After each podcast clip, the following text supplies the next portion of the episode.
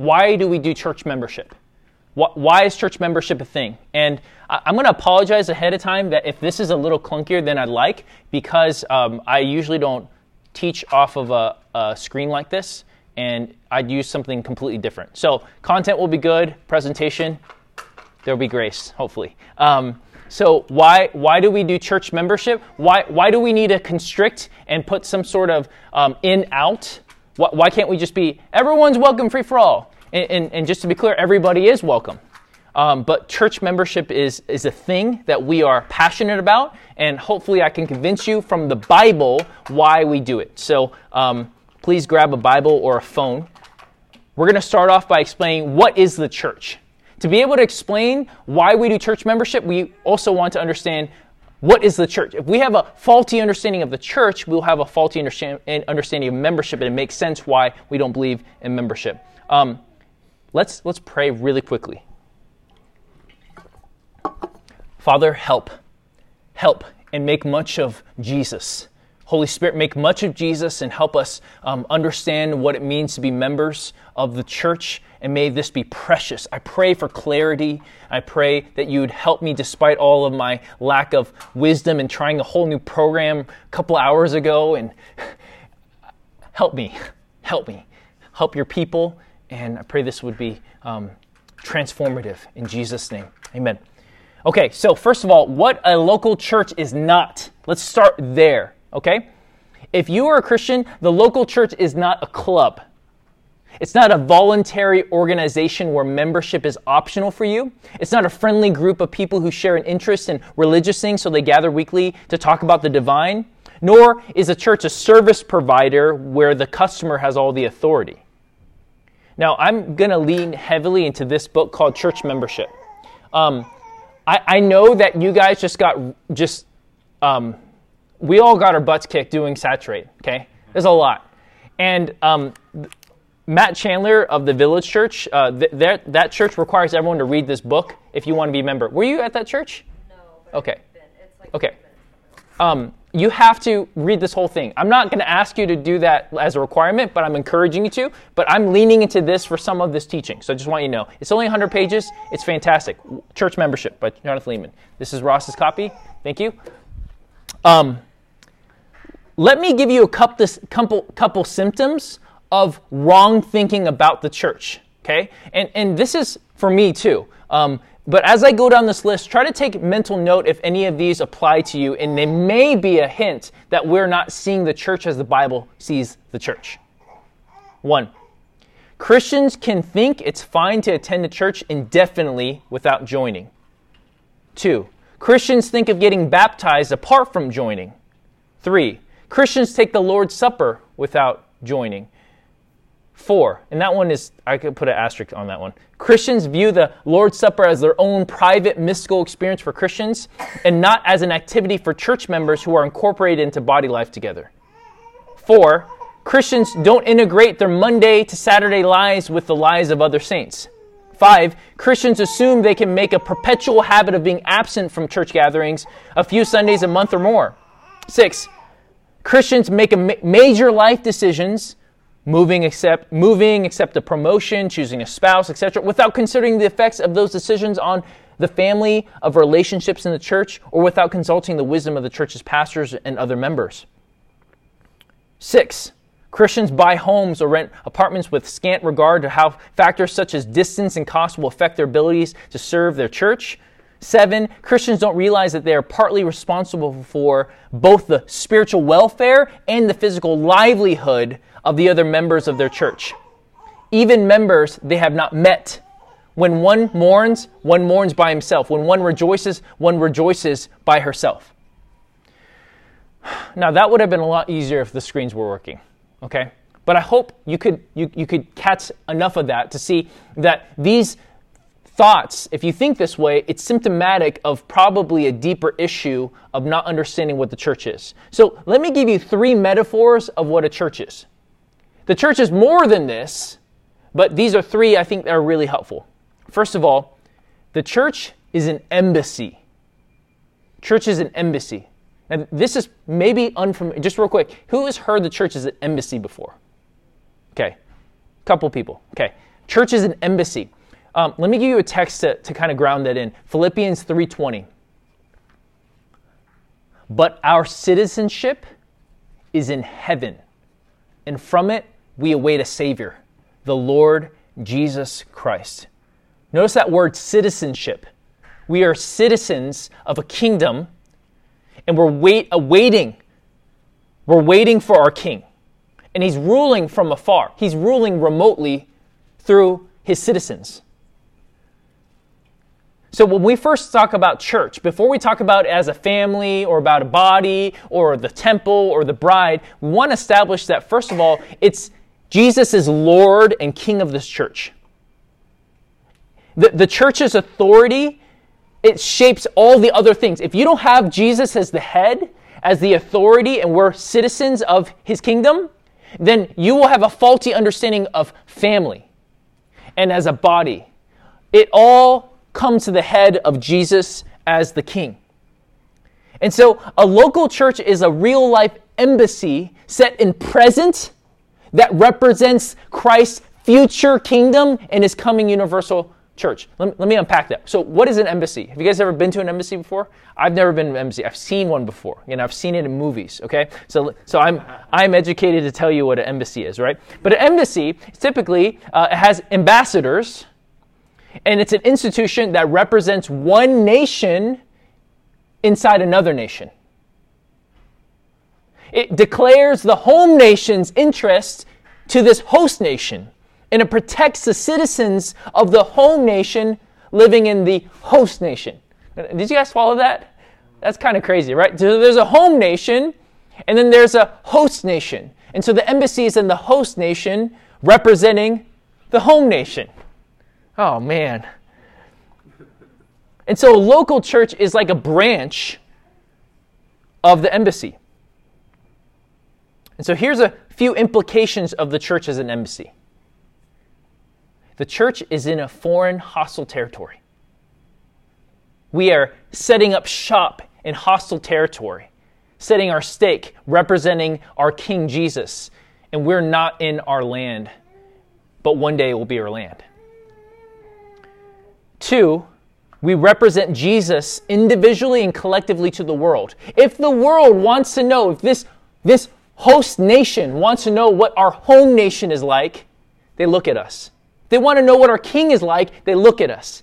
That's why ambassadors never turn off their job description. Like they never clock out. If you're an ambassador for the United States in South Korea and you go bar hopping and hanging out, it doesn't matter that it's no longer five o'clock, right? What you do and that may get on the news represents the United States, right? And so an ambassador is 24 7, and you're collectively giving that home a picture of your home. And here's a third one. This is the t- tricky one. Ambassad- uh, embassies affirm citizenship. So if you lived in South Korea, let's just use that, and you your passport was expired, where would you go? The embassy. And the embassy can't make you a citizen, but they can confirm you as a citizen. They affirm you. Oh, yeah, yeah, he's with us. He's with us. He's got the right characteristics, the, the papers to, to do that. In a similar way, the church is in an embassy here that one another we affirm each other's citizenship to King, King Jesus. And so that's why it's so be- beautiful for baptism to happen in the life of the church because the other people are saying, Yes, we see Jesus' fruit in that person. We affirm that, we celebrate. And that's also a, a, great comfort and affirmation for the person, too, because the day that the dark night of your soul happens, when you're struggling, you're doubting, you can have your fellow brothers and sisters like, No, no, we vouch for you. We're here with you. You're one of us. You, you may not be living like one of us in this one moment, but you're one of us, and, and we affirm each other, we challenge each other to live like we are citizens because we are. And so this is a tricky one because this will eventually touch on church discipline, and we're going to talk about that in a little bit. So, um, an embassy, the church is like an embassy. And Jesus is the Lord. Second, the church is a body. If you go to 1 Corinthians 12 12, I'll wait for you guys this time. I did a cardinal mistake, and that's read a passage, just kept going.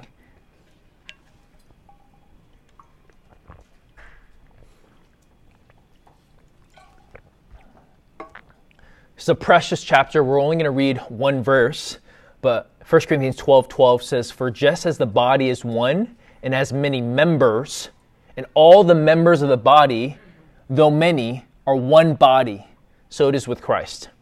Okay, there's a lot more here, but um, in other words, the church, we're also the body of Christ, and Jesus is our head.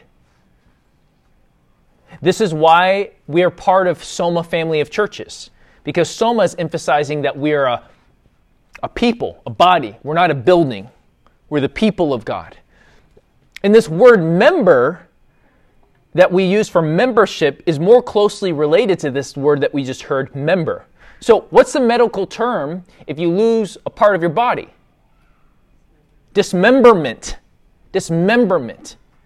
So, it's just the same picture that every single one of us are connected to each other and connected to our head, Jesus. And so, if we lose one part of our body, it's like we're losing a piece of our physical body. We're dismembered.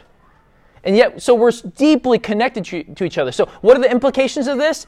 That we are diverse yet unified. That in the body, if you look at 1 Corinthians 12, there's going to be people who are going to be the tongue, people who are going to be the head, people who are going to be the shoulders, knees and toes, right? And you're going to have people who are going to be the appendix, which we're like, why the heck are you part of the body? You know, you do nothing, right? but they're part of the body and they're beautiful and they're precious. We love them. If you're not careful, they could burst and you could die one day, right? And so you have all these pieces that are connected, all functioning different ways to contribute to the overall mission of the body. So we're diverse and unified. And another thing, we need each other. As 1 Corinthians 12 says, you can't just say, oh, I don't need my foot anymore or my toe. I don't need my hand. We need each other and we're connected to each other. So we are a body. And so, I mean, if you think about it, if we really believe the church is a body, and we had someone in our church struggling and, and, and going through deep spiritual sickness, we wouldn't ignore that. Because if they're not doing well, then we're not doing well. So if I got gangrene on my foot, people are like, dude, your foot, what's wrong? It's just my foot. It's fine. It's fine. Like, Sam, do you not realize your foot is connected to your body? It's going to affect your whole body. Hence why in 1 Corinthians it also talks about if you have one part that is, is sinful and you let it go rampant, it's going to infect like yeast the whole body. so if we really believe the church is a body, then if one part is hurting, then oh, I'm hurting. And that's the same kind of logic Paul uses in Ephesians chapter 5, right? My wife's my body is my wife's, my wife's body is mine. Why would I ever hurt my wife? Why would I ever hurt my own? Just punch myself right? It, that same kind of imagery is for the, the church. And so if one of you guys are struggling, then I'm struggling. Which is extremely hard for us as Americans because we, we have these terms, we have these sayings like to each their own. Oh, that's, that's your issue. That's my issue as long, only to the extent it affects me. But what we don't realize is it does affect us. We need each other, we're dependent on each other, and if one part hurts, the rest of us hurt. Three, the church is a family. Church is a family. You guys have heard us say this over and over again. But note, the church is not like a family, it is a family. God is literally our Father. Jesus literally our elder brother, and we are literally brothers and sisters in Christ. Mark chapter 3 verse 35 if you can quickly turn there. Mark 3:35.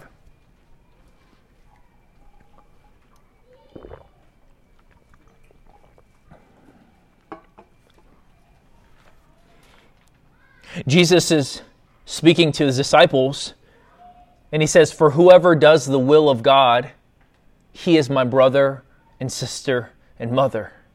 Now, I, I love to camp on this, but remarkable. This is remarkable. Jesus is saying if we do the will of God, we are his brother and sister. You could be Jesus' brother. How crazy is that?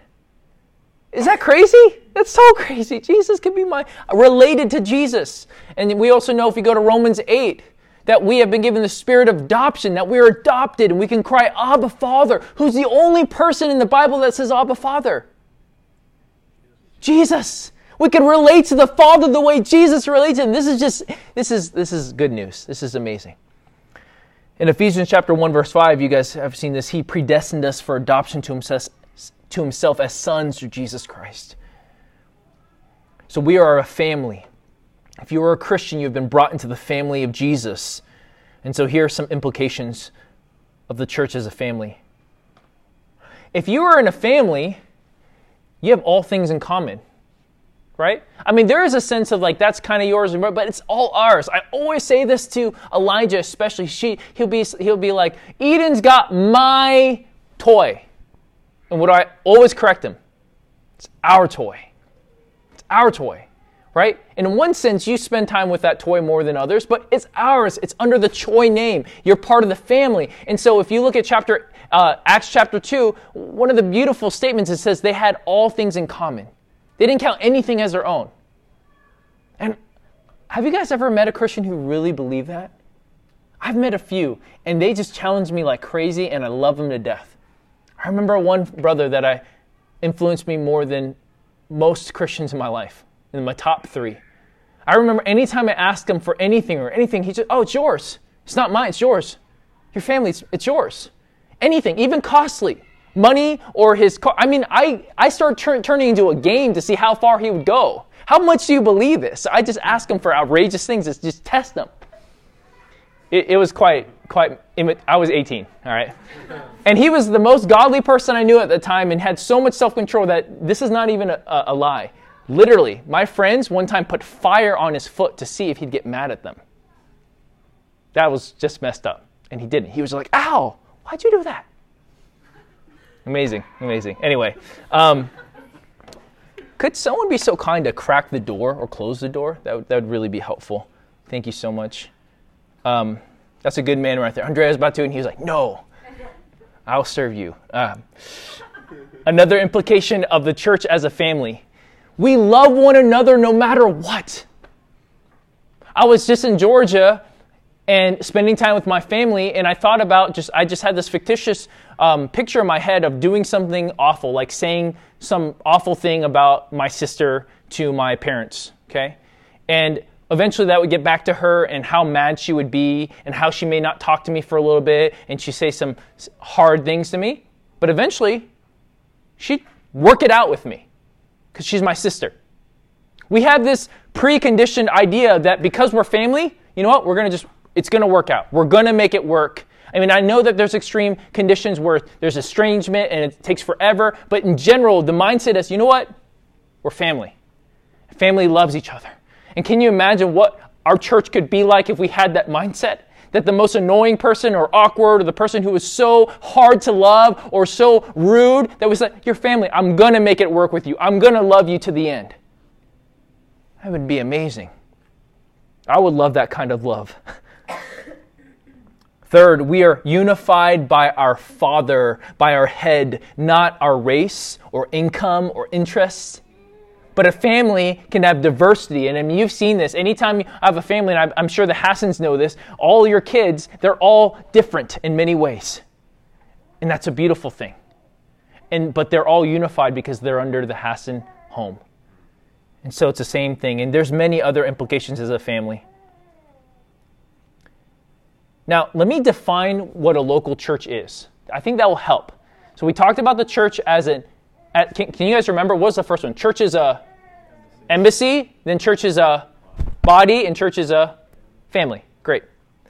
Now, this is my best shot at a definition. Now, this is one. Of, this is not a short definition; it's a thorough definition. It's a Bethlehemian definition. Okay, no hyphens though.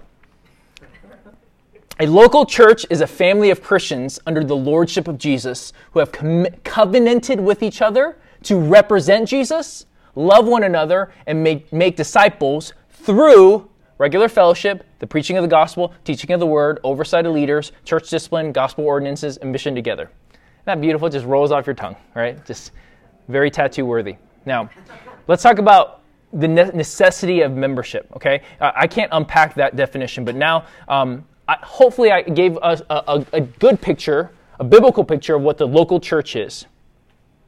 Now, real quick, because I, I can't assume this. In Scripture, we see the Bible talk about both the universal church and the local church. And it speaks about it interchangeably, and you can only figure out what it's talking about with context.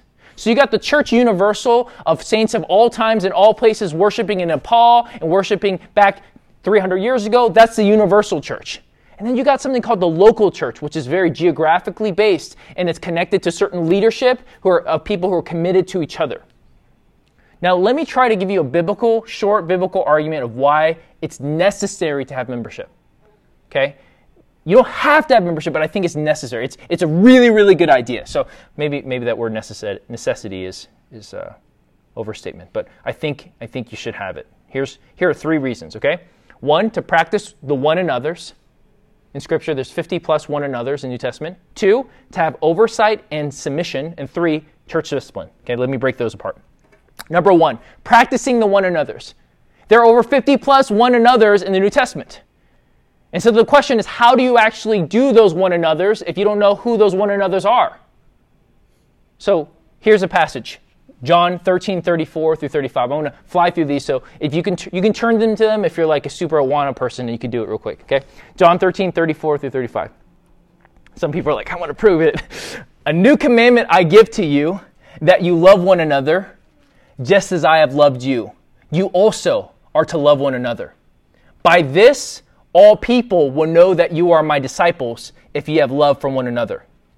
Now, notice a couple things. So, we're, we're called to love one another like Jesus loves, no big deal.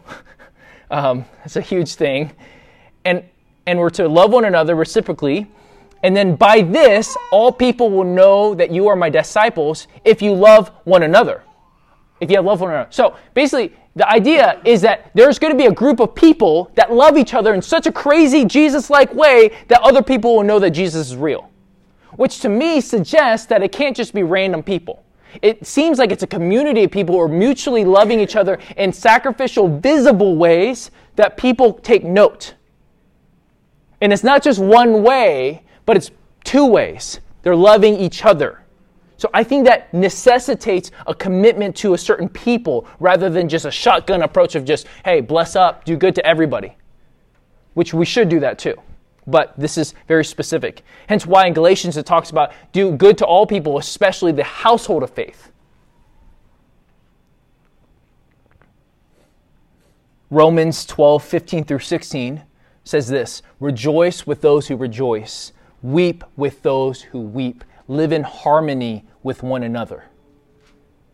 Does that suggest just a random group of people or, or a community? Sounds like a community. It's hard to just weep because if it's weep for those who weep, I'm going to be weeping all the time if it's just everybody, right? Because there's always someone weeping in the world. It sounds like a committed group of people who are weeping and carrying each other's burdens, Galatians chapter 6, and rejoicing with one another, not just every single person and all Christians in all places and all times. That would be exhausting. Romans 15:1 says this, we who are, are strong have an obligation to bear with the failings of the weak and not to please ourselves. To me, this almost demands a group of people who are committed to each other because if you're going to be obligated to bear with the weak, then you have to have people who are like in your life that are weak and that you have to be like, oh, you're weak but I'm going to bear with you. I'm going to love you. I'm going to love like Christ has loved me. And I feel like if you didn't have that commitment, you could just just kind of go to another person. There, there's a commitment. There's a people um, there. Here's another one another. There's many, but here's another one. Encourage one another. Try to go to Hebrews 10:25 real quickly, if you can flip there. Hebrews 20, 10:25.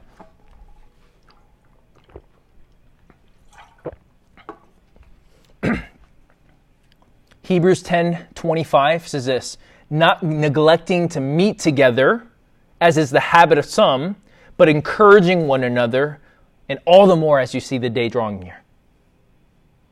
And go to Hebrews 12 15 real quick, just flip there. See to it that no one fails to obtain the grace of God, that no root of bitterness springs up and causes trouble, and by it many become defiled that no one is sexual immoral, immoral or unholy like Esau who sold his birthright for a single meal. Look at both of these passages, the one in Hebrews 10 and Hebrews 12. It both it, do not neglect to meet together. That passage, that command necessitates that you have people you're meeting together, not just anybody anywhere. Encourage one another. How do you truly encourage people you don't have con- consistent fellowship with and that you know? In Hebrews 12 15, see to it that no one fails to obtain the grace of God. So there's a guarding of one another. So to be able to guard people, you have to know them. They're people you're committed to. So those are a handful of one another's. One another's necessitates to me membership. And one another's is why we are doing this model of church with missional communities being kind of the center rather than the Sunday gathering. Because you can't do all the one another's in an hour and a half on a Sunday. You can't. You just can't unless you have like five people. You can't do that. Number two, here's another reason why membership oversight and submission. Okay, let me unpack those two. Would you please turn to Hebrews 13 17? Okay, this is an important one. And if you could turn to it, that would help. Hebrews 13 17.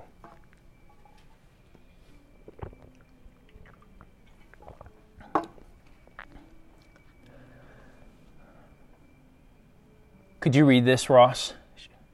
Just to share my, save my voice and have another voice up. Obey your leaders and submit to them, for they are keeping watch over your souls, as those who will have to give an account.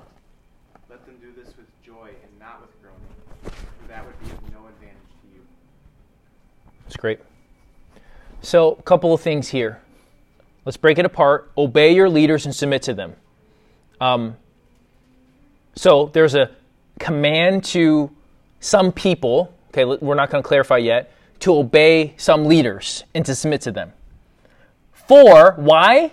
Why these people? What are they doing? They're keeping watch over your souls. Hence why you cannot do TV church or internet church. Only for a really short season, maybe you're sick that day. Like, you can't do that. How can you keep watch over people's souls in whom names you don't even know? Which is, to me, why one a big push of why m- mega churches have a hard time shepherding. It's hard to shepherd people that you don't even know you're the pastor of. Hence, you have to have a lot of complicated, like hierarchy of small group leaders, of small group leaders, or leaders, leaders, leaders who know your people. Um, I think it's easier if you just multiply and plant more churches. That's that's my two cents. But um, so, two implications that you see there's implication for church members in this passage, and implication for church leaders. First of all, for church members, who are you to obey? Do you just obey anyone who's a pastor or elder anywhere? Or that 19 year old guy who walks up to your front door on a bicycle who's an elder? You guys know what I'm talking about? You just, just anybody. So, do we submit to the Westboro Baptist pastor? Because he's a pastor. We obey the leaders of our own church, the people who know you. So, by no means you have to obey any other leader. In the same way, by no means does any woman have to listen to a man who's not their husband. Which there's some people who are like, I'm a man, you're a woman, you should obey me. Get out of here. Submit to me. No. All right. Another thing church members, uh, church leaders, who are you to give an account for? Do I am I going to be held accountable? Will will Jared and Ross be Jared and Ross, I switch you guys. Will Jared and Ross be held accountable for the person in Timbuktu? This the famous Timbuktu that everyone quotes, right? Will we be held accountable for every single Christian in the Twin Cities? No, we're held accountable for a particular flock that we are keeping watch over the soul, which is crazy. If you can, go to 1 Peter 5 1 through 4.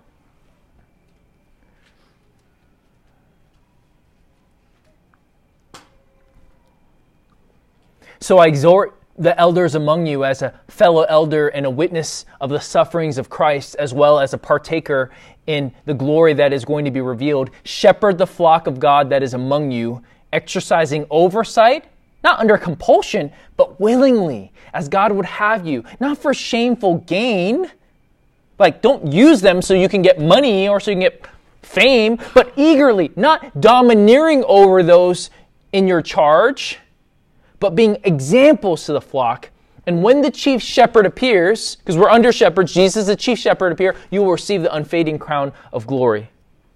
This is beautiful, but it's weighty which is why we're going to send to you in the next day an elder covenant of what we're giving, we're covenanting, covenanting to God and to you guys for. It goes both ways. And we're also going to send you guys a church member covenant also, what we're committing to one another, which all the elders will sign that one too, because we are members before we are pastors. All right, third, church discipline. Now, this is a doozy, okay? So get ready for it. And be, um, just know that there's a lot to this. And there's another book that is like that blue church membership book, and it's red. It's called Church Discipline, and it's about 100 pages, which I highly recommend for every Christian to read sometime in their life. Um, but I will do my best to give you an overview. I'm not going to hit all the nuances, so forgive me if I'm not as nuanced as I like, but you don't want to be here for three hours. All right. Let me read a quote to you from Jonathan Leeman, who's kind of like the guru for church for church discipline and church membership. Not because he like loves discipline. He, he loves Jesus and loves the church. Let's be clear, okay? He's a great guy. Broadly, church discipline is one part of the discipleship process. Let's just stop there, okay?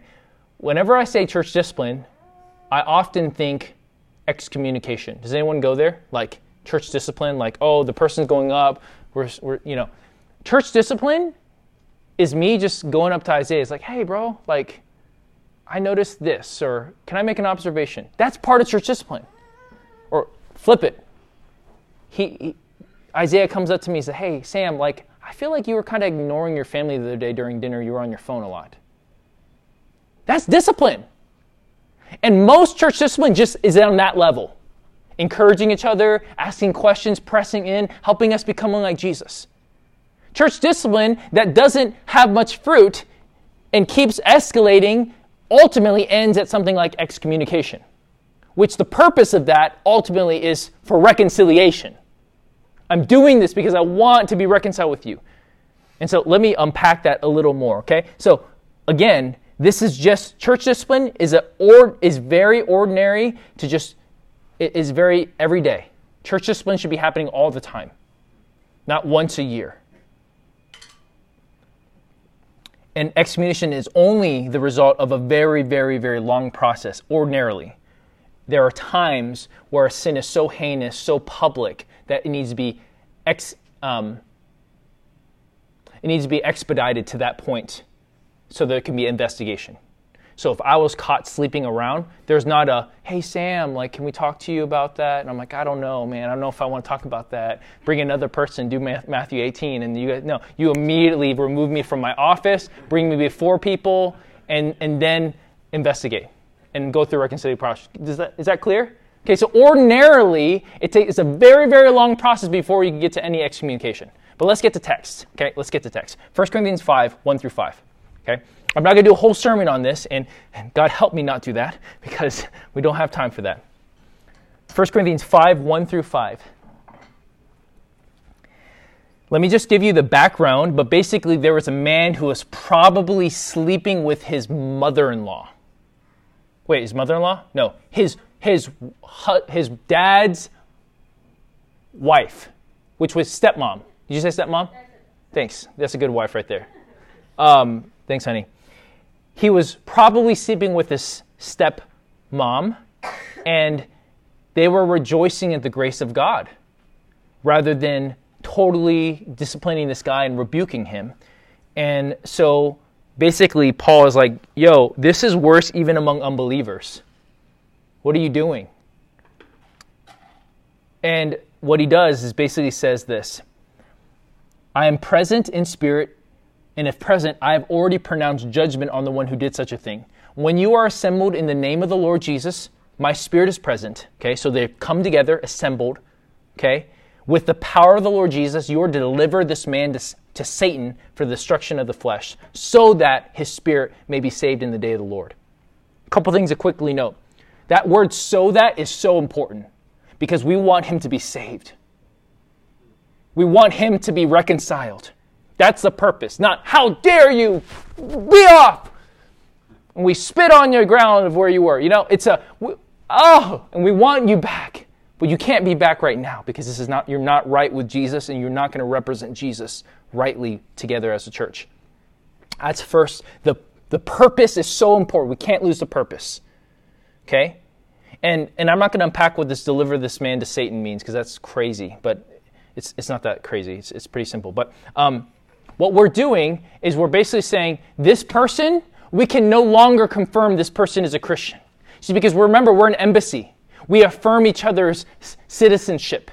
As a church, we're not saying this person isn't safe, but what we are saying is, sadly, the evidence is not looking good, and we can no longer, with a good conscience, conscience, affirm this person's salvation. And we do not want the world to say, oh, that person is part of APC or that part, person part of cities or, or whatnot. They are not representing Jesus, and they are not part of us. Okay? It, it, it's, it's like the person it's like us saying that person does not, should not wear the jersey. They may wear the jersey, but they're not part of us. It's a way for us to protect the gospel. Because if we have a bunch of people who are betraying the gospel with their very lives, then it's giving the world an inaccurate picture of who Jesus is. And so this is deadly serious for our mission. That's why we can't take church discipline lightly and just be like, oh, you know, we don't want to be mean. No, no, the gospel is at stake. If you have enough people doing anti gospel living, you are going to give the world an anti picture of the gospel. Matt Chandler says of this passage, he says this My question out of this text is simple How can, can, can you kick someone out if there isn't an in? How can you kick someone out if there's no in? if there's no local commitment to a covenant community of faith, then how do you remove someone from that community of faith? Church discipline won't work if local membership doesn't exist. And so, for us to, to, to be able to say this person is no longer of us, we have to have some sort of way to say who is of us. Hence, why we do church membership. Does that, does that make sense? You guys can push back if that's not clicking, that logic doesn't work. You could do it if you had a small group of people, but it's just harder to do it. The moment you get a little, little bigger, that's why church membership is helpful. I, I didn't um, I'm going to quickly just touch on Matthew 18. Matthew 18 is a similar, uh, connected. It's another passage on church discipline, but basically there's a process. You you talk to the person, then you bring others, and then you bring more, and finally you bring it to the whole church. And the church is the final authority to say, you know what, we we plead with you. And I remember couple years ago when I was a Bethlehem member, like four years, three and a half years ago, right before I, I went to cities. There was a brother who he went through this whole process, tons and tons of meetings. I mean, dozens and dozens of hours and finally, he was brought up to the front during a quarterly strategy meeting. They're having one right now, strategy meeting, uh, a membership meeting. And I remember different people pleading with him, please, you're wrong, turn. And as a final stand, we, we as a congregation said, please, turn. And he wouldn't. And so as a church, we said, we can no longer confirm you. You're no longer a member at Bethlehem, and we no longer can confirm your membership to the body of Christ. And as far as I know, he has not turned yet. It just breaks my heart. Real quick, let me, let me say this church discipline is a loving thing. Doesn't sound loving, but church discipline is a loving thing. I, I remember actually during that same meeting, some this this one guy who was excommunicated, he was he was bringing charges that the elders were, were, were being dishonest.